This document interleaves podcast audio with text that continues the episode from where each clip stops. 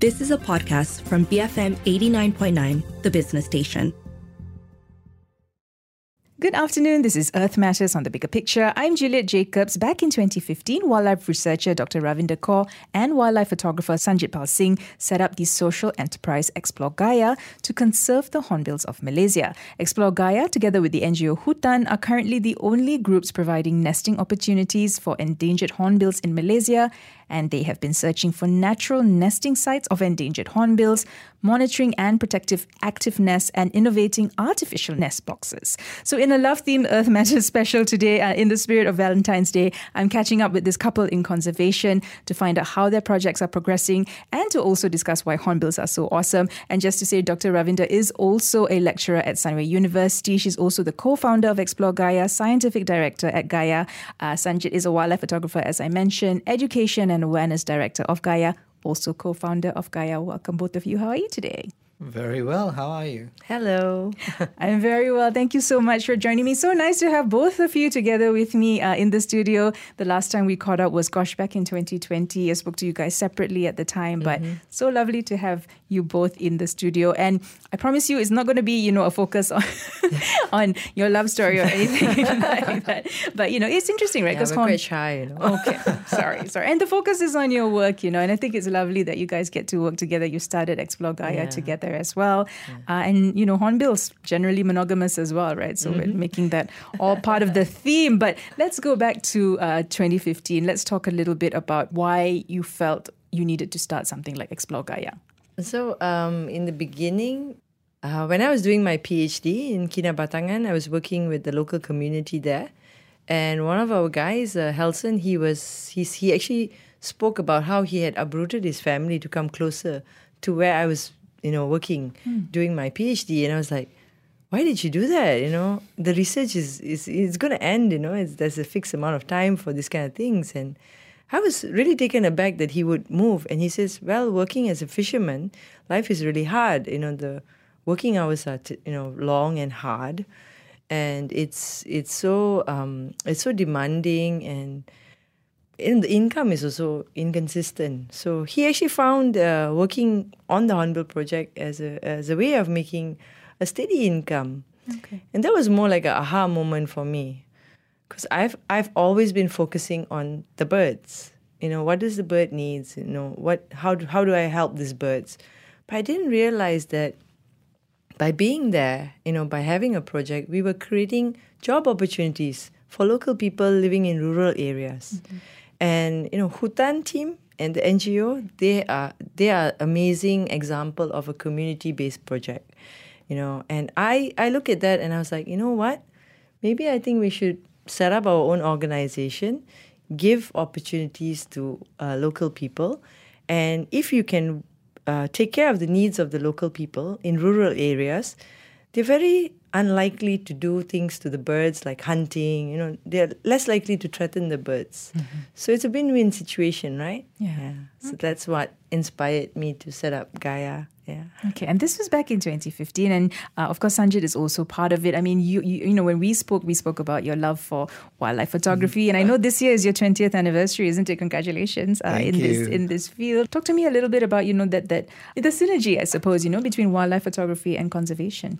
Oh, wow. It is actually, they they go in hand to hand very well together. Mm-hmm. And it, didn't, it it took me a while to realize that. And I al- always have this fascination with wildlife. I always wanted to be a photographer, but throughout various career paths that I took as a photographer, uh, I ended up here. You know, occasionally there's a fork in the road.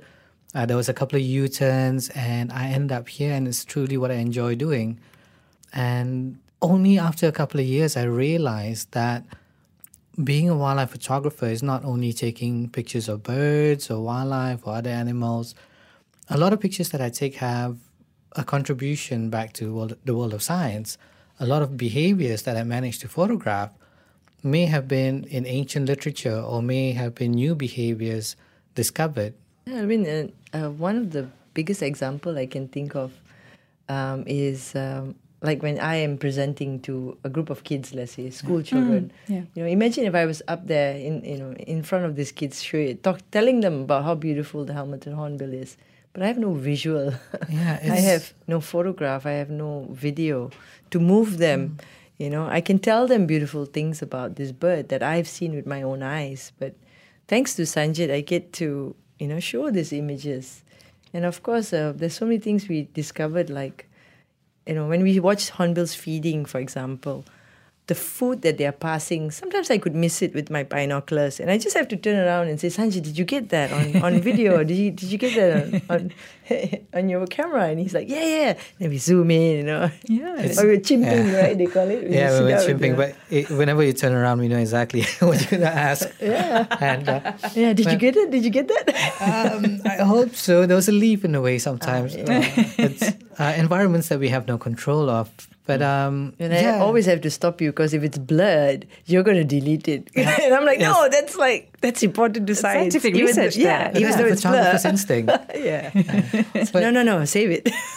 yeah, but uh, speaking about instinct, it's it's become you know second nature to me. And throughout the entire career path of being a wildlife photographer, you know, I, I realized that you know I actually have a responsibility to the natural environment, to societies and to communities to document our natural heritage. Exactly. And that goes to every living being on the planet, which includes all of us here. Mm-hmm. So it's through these pictures, I want to show the beauty that we have in Malaysia, this fascinating, admirable wildlife species, because it is what we have. And if it's not nurtured, it is what we have to lose. Yeah. And everyone knows I'll bore them with my graphs and charts. Don't say that. With my data. I love the data. Okay, the, everything. So again, you know, it's complementary, isn't yes. it? Everything comes together. Yeah. As you said, you know, before we started the interview, it's a beautiful. It's it's a beautiful mix of the arts and, and conservation and science, isn't mm-hmm. it? Yeah, mm-hmm. and that's how you reach out to uh, yeah. the wider audience and. Yes. I guess, you know, for me, uh, I, I love the fact that you guys get to work together and you get to go into, and we spoke about this before, that your love for our Malaysian rainforest, mm-hmm. right? I mean, you are there's so much here that's unexplored mm-hmm. and, you know, that's something that you guys are also quite focused on, right? Our local wildlife, our mm-hmm. local sort of like um, biodiversity. Yeah. I'm, you know, I remember once I was in the forest and I bumped into a Japanese man and he had taken a flight just because our Dipterocarp forests were in seed, and they were having seeds, and all these, you know, winged seeds were spinning and yeah. spiraling, spiraling mm. through the canopy yeah. and falling all over the forest. He came just to experience that. Wow! And it's something that can happen like every like seven years. But I stood there thinking, man, how many Malaysians know about this? And you know, look at this foreigner coming all the way just to see that, and. That's what happened with me when I was uh, doing my degree in conservation biology in University of Malaysia Sabah. They, you know, my lecturers took me to Danum Valley for a field excursion. I was thinking, where are they taking us? Like eight hours, you know, by bus and all that. Bus broke down and all that. But when I reached Danum Valley Forest, I was blown away. I didn't know we had primary forests, big trees like that. And then my, my lecturer pointed out that elephants walked through this path, and I was like, we have elephants? Oh, no. I didn't know these things, you know. And yeah. I, I just knew after that field excursion, I want to I want to be in the rainforest. So I came back as an intern. I spent three months in Danum Valley. Imagine no, no cell reception, you're totally cut off. But I just cannot get enough of our nature and wildlife. Yeah, I'm a big fan. Yeah. And I think Sanjit is as well. It is, and, you know, where else in the world will you see two species of elephants? Yeah, exactly. Yes, Indonesia and Malaysia, yeah. because we share Borneo. Yeah. And uh, Malaysia has got so many special wildlife, and yeah. we're one of the most mega biodiverse countries in the world. Yeah. You know, and that's a pin in the map for us. Mm-hmm. Yeah. And and that's the thing, right? Um, you know, that phrase, that, that Malay phrase, tak kenal maka tak cinta. Mm. And I think that's also a problem here in Malaysia. You know, we just don't know, or maybe we're not yeah. making the effort to know. So, you know, that's why I think the work that you guys do, you know, that, you know, mixing the art and the science together is, you know, really wonderful work like you're doing. You're doing like nation building content. Like, really. That's, that's, Thank you. We try. You do, and you do wonderful work. And um, we're just going to go for a quick break. But when we come back, you know, let's talk about uh, the work that you're doing with Hutan. Let's talk about hornbills a little bit as well. I'm speaking today to Sanjit Pal Singh and Doctor Ravinder Kaur. Uh, Doctor Ravinder is the co-founder of Explore Gaia. She's the scientific director of Explore Gaia. She's also a lecturer at Sunway University. Sanjit is a wildlife photographer. He's the education and awareness director of Explore Gaia, also a co-founder. We're getting to know more about Explore Gaia, and we're also uh, going to talk a lot more about endangered hornbills after this quick break. Keep it right here on Earth Matters on The Bigger Picture, B F M eighty-nine point nine. Welcome back. This is Earth Matters on The Bigger Picture. I'm Juliet Jacobs. In the studio with me today, Doctor Ravinder Kaur and Sanjit Pal Singh. They are both the co-founders of Explore Gaia. Uh, Doctor Ravinder is also the scientific director. She's also a lecturer at Sunway University, a wildlife researcher. She doesn't want me to say this, but a hornbill uh, specialist as well. Uh, Sanjit, wildlife photographer, education and awareness director of Explore Gaia. And I just found out also former media student, so he knows exactly what we're doing here. Um, and we're talking about, um, well, it's kind well, you know, we're making a tenuous sort of stretch. You know, they are a couple in conservation. It was Valentine's Day just yesterday. So we're talking about their work, especially through Explore Gaia. So, I, I mean, when I spoke to you guys back in twenty twenty, you know, you guys, uh, you know, you told me about your work with the uh, Sabah Wildlife Department and Hutan, Kinabatangan Orang Hutan Conservation Program, uh, Hutan K O C P. Uh, you, you know, they they were pioneers of the Hornbill Artificial Nest Box mm-hmm. project in, in Malaysia, right? And mm-hmm. uh, to get, and then you started collaborating with them in twenty fifteen. You know, you guys have installed over thirty nest boxes. Uh, that was just in Kinabatangan, right? I mean, can mm-hmm. you just remind our listeners about that? Ah, so I was actually doing my master's in Belum Temango. Mm-hmm. I was observing uh, hornbills nesting in in you know in a natural environment. I was I was actually following four pairs of hornbills at that time, and this was a span of I think nine months uh, staying yeah. in the indig- indigenous village, you know, with the Orang Jahai. And uh, watching all these hornbills nesting, you know, what they bring back to the nest and, you know, how they perch on the cavity, learning all their behaviors and so forth. Then I heard from uh, Wong Siu Ti, who's the sun bear expert, that, you know, they are, you know, there's this group of people, uh, the Hutan basically, they are putting up artificial nest boxes in Borneo. So I was like, wow, you know, and they're looking for someone to work with them. I thought I jumped at the opportunity because it was just amazing, right? Here I am studying the you know wild hornbills, and there they are experimenting with boxes. Yeah. So I, I took the opportunity to go there, and I decided to um, pursue my PhD with that.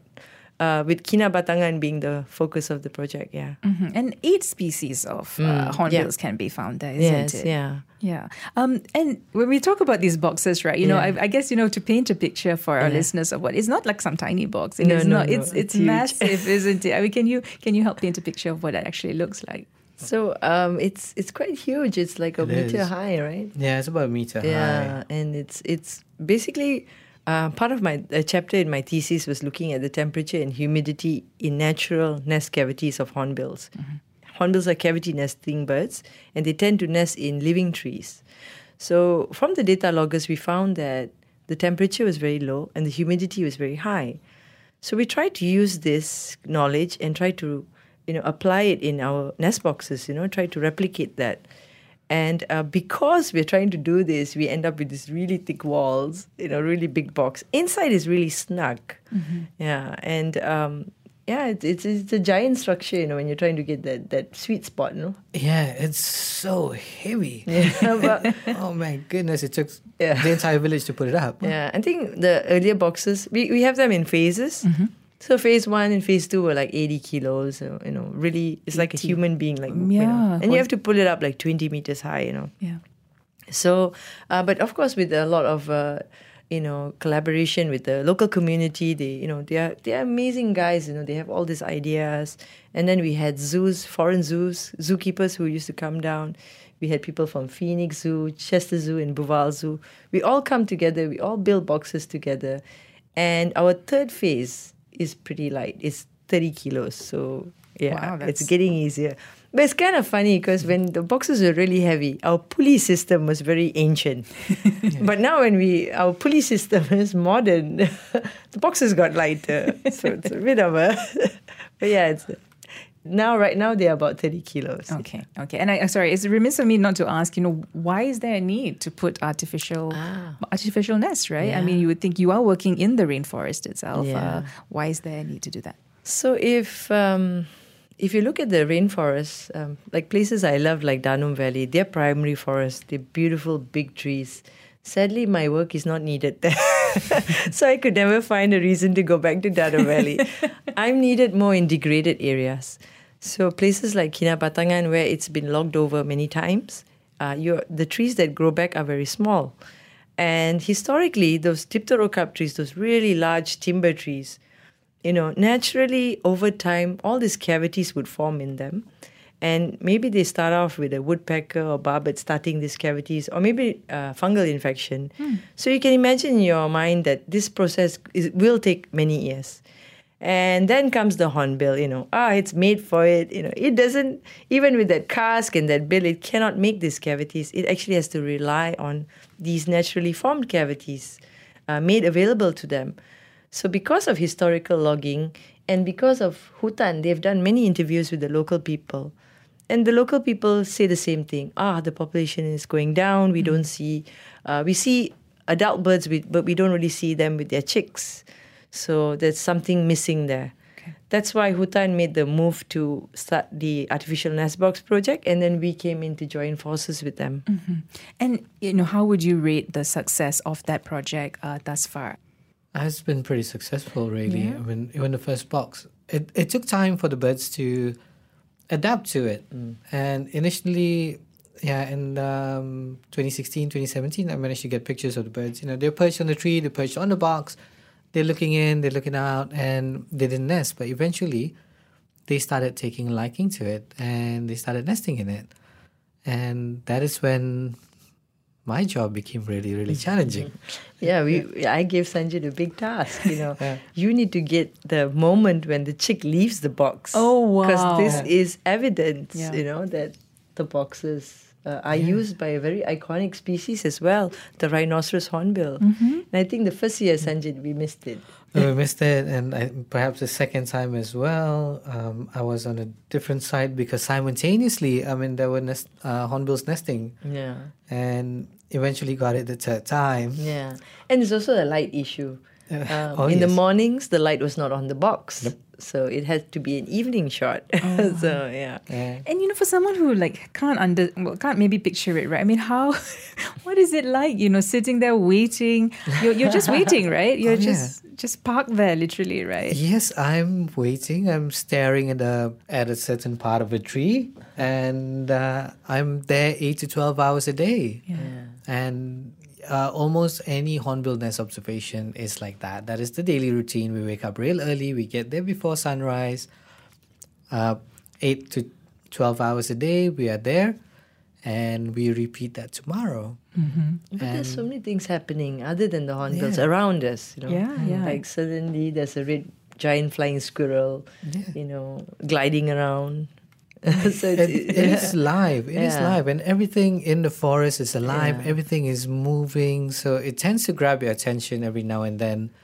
But when the hornbill comes back to his nest, and then that's where the hyper focus kicks in again. Right. Mm. And I I really enjoy that because that hyper focus, you know, tends to put you in a very meditative state. Mm. And you know, you feel that everything is so calm, everything is so quiet, everything is pleasant. There's not a worry in the world when mm. you're in the forest.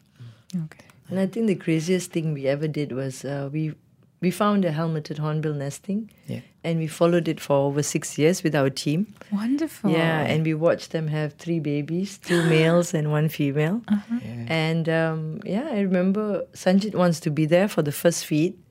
And this is Sabah, so yeah. we are out maybe four in the morning. Oh, four-ish, yeah. Uh, hiking in the dark, can you imagine? Getting to the side. I can't. And then, you know, waiting for the first feed. And it depends on the on the t- uh, on the phase the, the bird is in, you know. Mm-hmm. So imagine the helmeted hornbill yeah. takes six months to have one baby. Yeah. In the beginning, uh, she would be eating mainly fruits. But then later on, maybe in the third month and so forth, it becomes more exciting. You start to yeah. see like stick insects being brought to the to the nest, or you know, other things, or snakes and stuff. Yeah. And again, it's so, the male yeah. bringing it to the yeah, female, the right? male is coming, bringing back, honey, I'm home, you know, with food, and so it gets it gets more exciting. The beginning of nest observations can be quite dull. It could. But yeah. as the chick is growing and demanding for more food, then it gets much more exciting. Yeah, for us. Yeah. It does, and yeah, you know, it.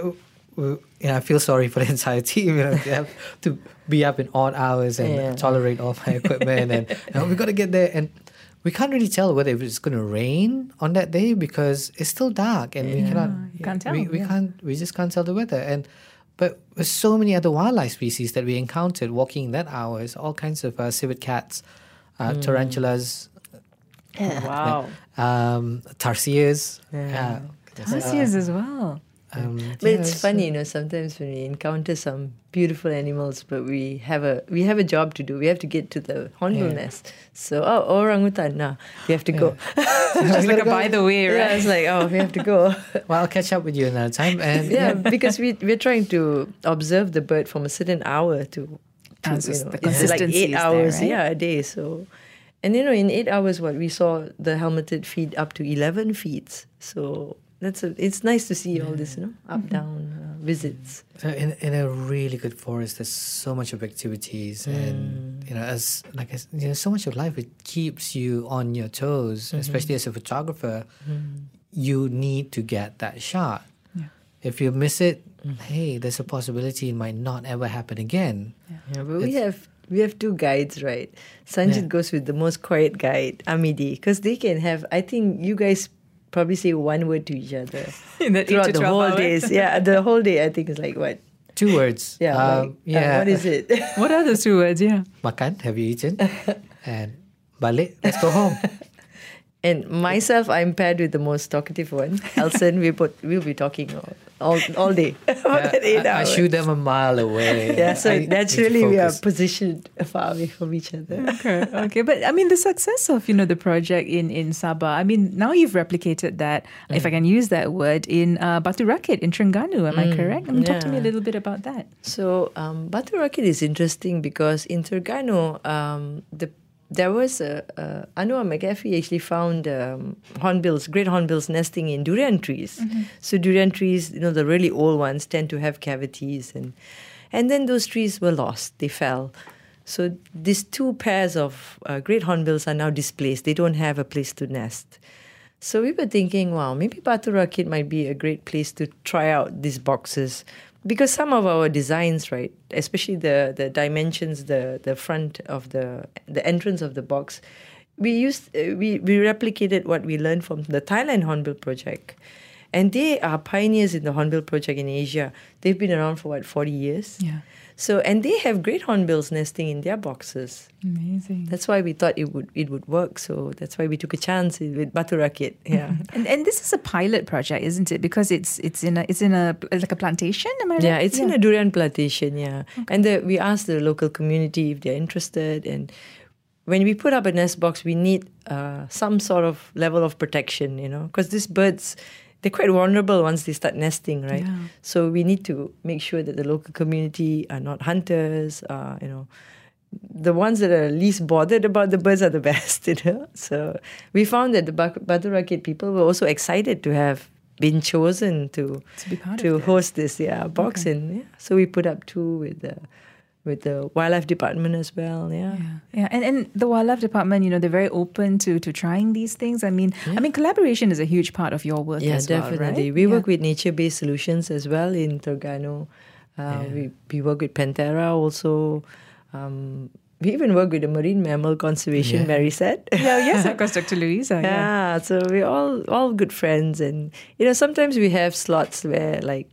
I have I have a grant, let's say, or I have a budget to train somebody. Hey, why don't you just come in, you know, even though you're from another organization. I love that about this this generation, actually. Yeah, it's uh, very col- collaborative. Collaboration is strength in numbers. Yeah. yeah, yeah, yeah. Are there particular challenges though, to you know, when it comes to these sorts of collaborations? Of course, we are people. Huh? Yeah, we're all different. Uh, we all have different opinions, L- looking at things differently. Mm. But I think what I've learned over time is communication is key. You have to really talk to each other, and often, you know, conversations yes. about conservation. Yes, a lot of con- conversations.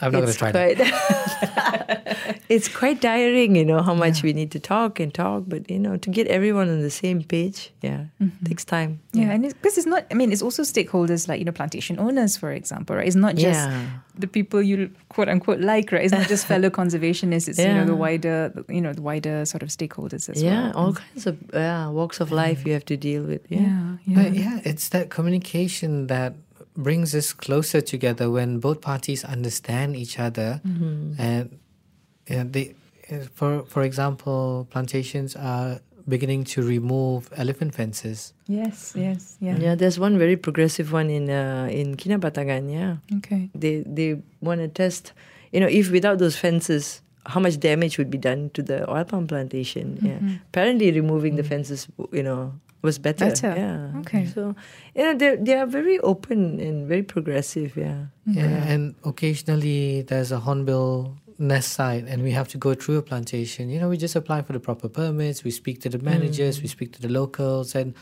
along the way we find some of the locals are actually very interested in learning about these birds. Mm-hmm. And they are spreading the stories, they're telling their kids, they're telling their neighbors, and whenever we go back in, they're like, hey, you guys again, can we come and watch it with you? Yeah, it's like, yeah, okay. Mm. But you know, with me around, just yeah. And we have much, so. we come with good optics, ah. so you can really have a good good you know, yeah. good close view of the bird, and you can really admire the, the beauty of it. Beauty yeah. of them, and and that collaboration also extends, of course, as you guys mentioned, with the local communities, yes, right? And of course. and of course, you treat them. I know you treat them respectfully, but you know, for them, you know, as the scientists or, or these you know wildlife photographers coming from outside, how do you you know make that first sort of contact and sort ah. of like uh, build that bridges, uh, build those bridges of communication with them? You know, I, I remember the first time I wanted to go to Kinabatangan.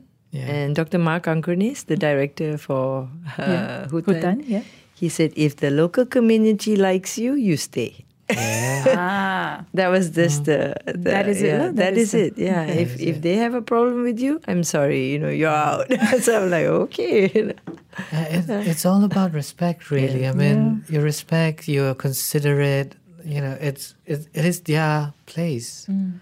And, you know, we don't come in and we impose our rules on them. No, we we are just passing by, you know. Yeah. So we seek permission and grace from them, and they say like, okay, go ahead. Mm. We listen to them. And sometimes we, because of the time limit, right, uh, it takes time to build this trust, right? Yeah. So we work through uh, those that have established the trust. Like, for example, Hutan has, what, over twenty years? With yeah. this local community, so we let them introduce us into the community, you know? Mm-hmm, yeah, mm-hmm. So, yeah, that helps. And I'm sure there's a lot of unlearning that has to happen on your part too, you know? I mean, because they've got so much indigenous knowledge and, the, you yeah. know, their local knowledge, yeah. right? Which is, I'm sure, quite priceless also to, to, of course, to yeah. the work that you guys yeah. do. Actually, the work that we do in Terengganu, yeah, uh, with the indigenous people, we have hornbill guardians. Mm. We go into the forest, we look for uh, hornbill nest sites and all. So those that have more knowledge about hornbills, you know, they are like the bird experts, yeah. we pay them more, you know, we offer them more for their time. Yeah, so, okay. yeah. And, you know, based on the conversations that you've sort of had with them, right? I mean, are you are, have they sort of alerted you to particular trends or, you know, in terms of like uh, hornbills coming and nesting or numbers mm-hmm. and populations? I mean, are there anything yeah. that you could share about that? If we're talking about hornbills, you know, what... what Yeah. Why why do we need hornbills, you know? Yeah. Yeah. yeah. It's a simple thing. Um, they are seed dispersers, you know, they're excellent seed dispersers. You know, if you compare them with mammals that have teeth, these birds don't have teeth. So when they uh, when they consume fruits, right, they digest the fleshy bit mm-hmm. and they regurgitate seeds undamaged. And because they cover vast areas, they will spread the seeds far and wide. Mm-hmm. And uh, most of the indigenous people are aware of things like this. In fact, remember, Sanjit, when we yeah. were in Gomba, we met oh, this yes. indigenous man Yeah. And we asked him, you know, naturally we're Malaysians, we want to know about durians, right? Yeah. Uh-huh. We were like, hey, you know, how's your durians, you know, this, this year? And it's like, ah, it's not going to be very good because we don't see any flying foxes around.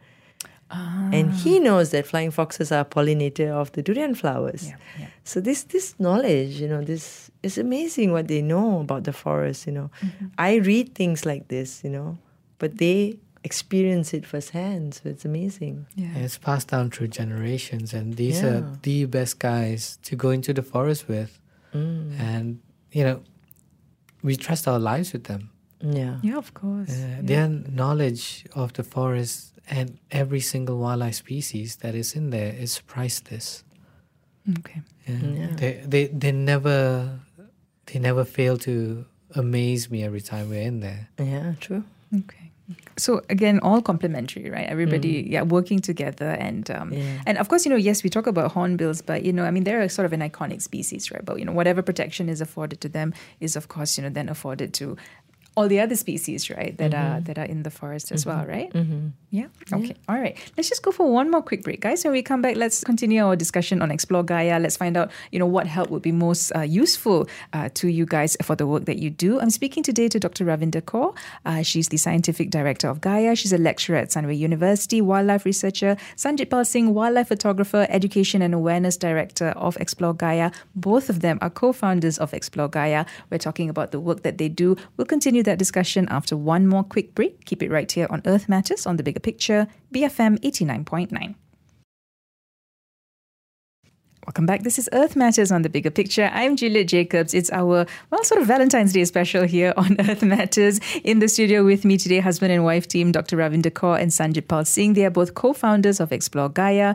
Uh, Doctor Ravinder is the scientific director at Gaia. She's a lecturer at Sunway University. She is a wildlife researcher. Sanjit is a wildlife photographer. He's the education and awareness director of Explore Gaia. They have been working together for, well, for many years now, you know. Uh, they've been working on putting together hornbill nesting sites for endangered hornbills. They've been monitoring and protecting active nests. They've been innovating artific- artificial nest boxes. Um, and, you know, in...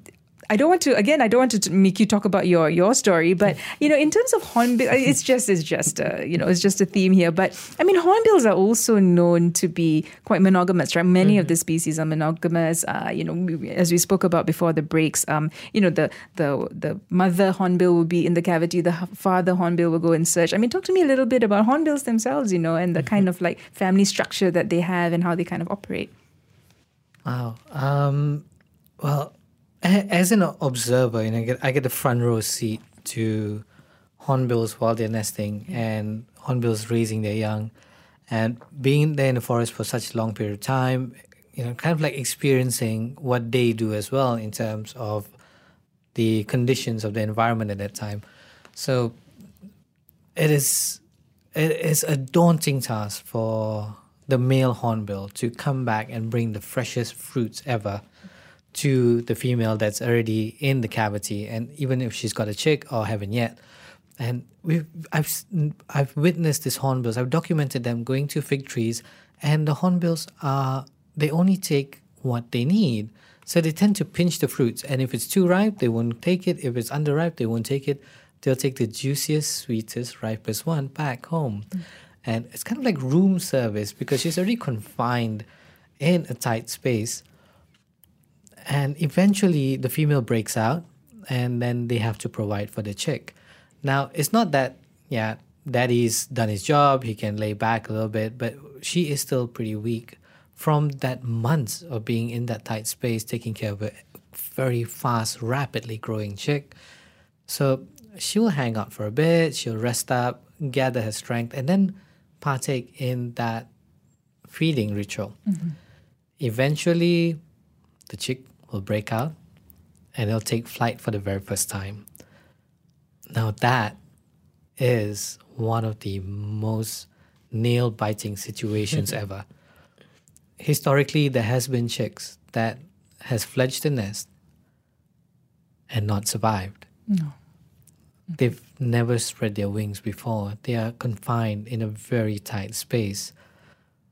Watching hornbills, I've You know, I believe there's so much that we can learn from them. Tolerance, compassion, patience, and love. So, you know, it's it's February. We hope to celebrate a Hornbill Love Month. Mm-hmm. And, you know, it just recently I was just trying, wondering, you know, while photographing other birds and hornbills, it's like how disconnected we have become from nature. Yeah. While just being in nature, you can witness all of these. And it's just daily reminders of the simple aspects of humanity that we can give to others as well. Tolerance, compassion, and love. That's beautiful. Thank you, Sanjit, for saying, for sharing that. And I mean, it is, yeah, I mean, you know, Valentine's Day and all of that, but, you know, also a love for, you know, what we have here in Malaysia, right? As you guys mentioned, we're one mm-hmm. of the most mega, mega diverse countries in the world. And mm-hmm. there seems to be, you know, like you said, that lack, that disconnect between uh, us and nature, isn't it? Which I think is why there is a sort of um, uh, apathy towards protecting what we have as well. I mean, is that something that you're, you're also observing, uh, Ravin? Uh, among people? Among people, yeah, just general. I mean, I think it's hard because um, a lot of people ask me, what are the job prospects, you know, when you when you do a degree in conservation biology or ecology and so forth, what are the job prospects? And that's a major concern. And, and it, you know, it, it right, rightly so as well, because you, you don't have many options in Malaysia. But thankfully for people like, you know, funders like Saim Dabi uh, Foundation, they've given us this opportunity to hire more people. We we have yeah. all these fresh graduates who are coming out with zoology degrees or ecology and all that. We're giving them opportunities to, hey, you can have a job, you can go out there, study these animals that you love and, you know, help conserve them and, you know, try to try to save the species at least. Yeah. Yeah. yeah. So, but yeah, I feel that... Um, you know, if you compare it with ten years ago, the opportunities were far lesser. Yeah. Okay. So. Okay. And as you mentioned, you know, before the break, like, you know, you're also, uh, you know, through this sort of funding, you can also support the local communities, mm-hmm. you know, and there's also, I'm guessing, you know, ecotourism opportunities, there's tourism op- opportunities. So um, it really helps um, support the, the, the communities surrounding these areas that you guys are working in as well, right? Yeah, because we're building uh, safe yeah. nesting opportunities for hornbills, for example. Yeah. I mean, as the hornbill population goes up, you know, a lot more tourists can get to see them. And yeah. yeah. Yeah. Yeah, we need to look at the ecosystem as a whole, mm. right? And if we remove one component of it, uh, mm. we've just uh, destroyed the pillar that's holding it up together. Mm. Mm. Yeah, they're all interconnected. So, they're all connected. Yeah. Okay. Okay. Are you are you guys quite optimistic about, um, I guess, hornbill conservation in the next ten years? Are you? Yeah, is that a lot, showing a lot more promise? Yes, very optimistic. Wonderful. For Wonderful. me, my, my idol is uh, Professor Pillai Ponswat. She's the grandmother of hornbills. Okay. She's dedicated, what, forty years of her life towards uh, hornbill conservation in Thailand. And because of her work, you know, the amount of nesting opportunities she's created and awareness she's created, I see how one person can make a big difference, so I'm I'm quite optimistic. yeah. There's so much more we can learn from them. Yeah. yeah. yeah. But, you know, we have a team behind us now, so it's really nice. Yeah. yeah. And that was something I was going to ask you next. I mean, in terms of, uh, you know, what Explore Gaia is going to be exploring next, uh, you know, what are you guys, what are some plans in the pipeline for you guys? Well, um... on the education and awareness side, yes, yes, Director, uh, we've got a couple of uh, exhibitions that is going to be placed throughout Malaysia. Mm-hmm. And uh, one is already ongoing in the National Zoo. It's at the panda enclosure. Mm-hmm. And we're setting up one more in Johor, hopefully Penang and Kota Kinabalu as well. Okay. And don't right. forget, we have one in Alila Bangsa as well. Currently, yes. Currently in Alila Bangsa. Yeah. A smaller one, but just mm-hmm. as entertaining. Mm-hmm. So, so this is all your, your work, your your mm-hmm. photographs. Yeah. Wonderful. So, Get yeah. up and close with eight species of hornbills. Oh, no, ten. Ten. Ten. The, ten species. Yeah. So you photograph, you have photographed all ten, right? Mm-hmm. I photographed all ten. Very jealous. And, yeah, I mean, it's a collection of images that took, what, fifteen years to compile? Yeah. Mm-hmm. And they were all done ethically. We were. It was all done while observing hornbill's nests, and it was not while observing hornbill nests. It was done opportunistically, either on a boat or during a hike. Mm-hmm. Yeah, mm, that's, that's one. Im- yeah. That's important, responsibly and ethically. Sort of. Yeah. We don't want those calls, right? Those taped calls to sort of like mm. lure. No baiting. No baiting, yeah. yeah. You're yeah. changing the behavior of the animal. And imagine these animals, they are fruit eating. Mm. You know, imagine the kind of energy they have to invest to fly to wherever you're calling it, to fight an invisible, um, you know, enemy, you know. Because, you know, some birds, they're territorial. They want to fight off the other males. But then they're there and there's nothing there. So they just wasted their effort, you know, flying over there.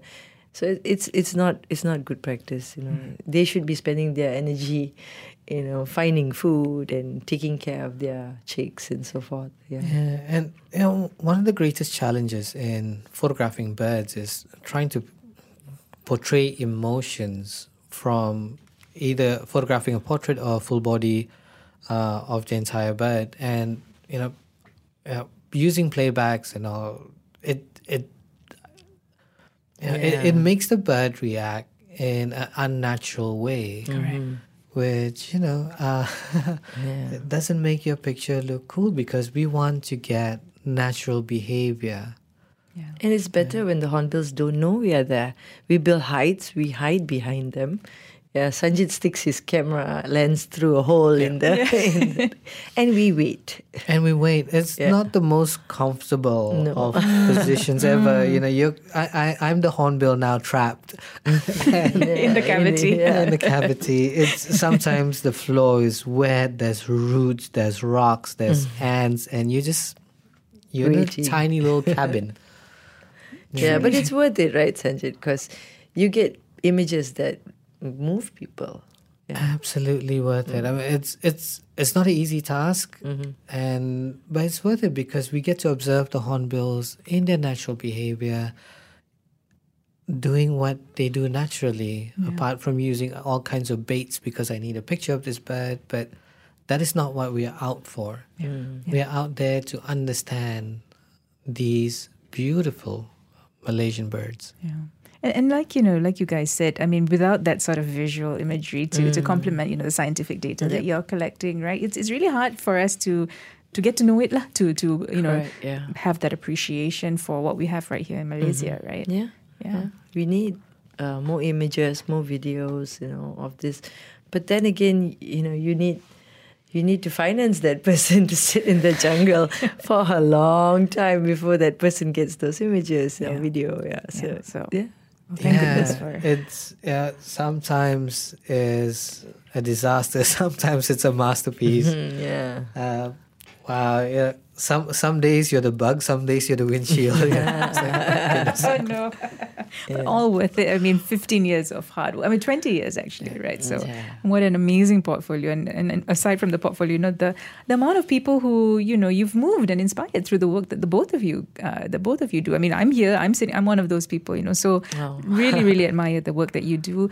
Um, but, you know, in terms of, um, you know, what would be uh, most helpful uh, to Explore Gaia and the work that you do, what would be, yeah, what sort of collaborations or help, you know, would you guys uh, like or would appreciate? Yeah.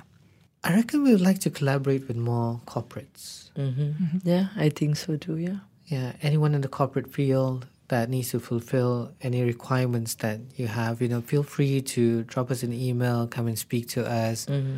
And it, we are the creative bunch mm-hmm. that we hope we can assist you in any of your environmental needs. Mm-hmm. Okay. All right. Um, well, thank you so much, both of you, uh, for joining me today. Any last message you'd like to leave our listeners with? Um, I don't know, Valentine's Day, anything, you know, any message that you'd like to leave our fellow Malaysians with? Oh, yes. Um, yeah. I'm so patriotic that I photograph Malaysian wildlife, right? Yeah. Um, it, this is not a setting that I'm very used to, but, you know, uh, I just like to remind everybody, you know, when you're on the roads or you're anywhere in the cities, it's, you know, tolerance, compassion, and love. Mm-hmm. Yeah. And how about for you, Ravi? Oh, um, you know, we really need people support, and a simple gesture is just like following us on Facebook or Instagram. Because when we like, if we have a campaign or something, when we set out send out a message, it can reach a wider audience. So yeah, yeah that that would be really great. Yeah. Mm-hmm. Yeah, I just want to say, you know, I I follow you guys on on Facebook and. beautiful images, not just of hornbills, you know, of all the other uh, flora and fauna that you've captured is there. And um, really do go and support them. Just search for Explore Gaia. That's uh, X P L O R E G A I A. Uh, you guys have a website, of course, which mm-hmm. is just explore gaia dot com. And you mentioned Facebook and Instagram. Mm-hmm. Are we going to yeah. see TikTok soon? Some videos as well? I'm looking at Sanjit. No, no, I don't I'm looking know. At the... We need to look at our team. Oh, no, the We're too old for TikTok. yeah. No, you guys will be the stars of it. Well, I have no reception in the jungle. Okay. All right, all right, all right. I will speak to your team about this. This is where you're going to get the younger crowd, guys. TikTok, that's where it's yeah, at. This is yeah. something for the twenties. Well, my thanks to both of you for joining me today. I've been speaking to Doctor Ravinder Kaur and Sanjit Pal Singh, both co-founders of Explore Gaia. Uh, Doctor Ravinder is the scientific director of Gaia. She's also a lecturer at Sunway University, a wildlife researcher. Sanjit is a wildlife photographer, the education and awareness director of Explore Gaia. Again, that website to head to is Explore Gaia. That's X P L O R E G A I A dot com, or follow them on social media. If you miss any part of our conversation today, you can always search for the podcast at b f m dot m y slash earth, or you can find it on the B F M app. This has been Earth Matters on the Bigger Picture, B F M eighty-nine point nine. You have been listening to a podcast from B F M eighty-nine point nine, the business station. For more stories of the same kind, download the B F M app.